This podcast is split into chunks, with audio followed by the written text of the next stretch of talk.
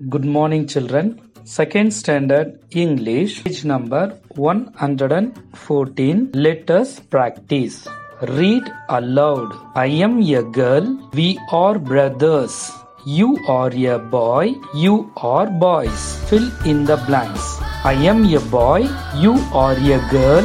We are sisters. You are girls. Page number 115. Read and trace the words. I made a cake.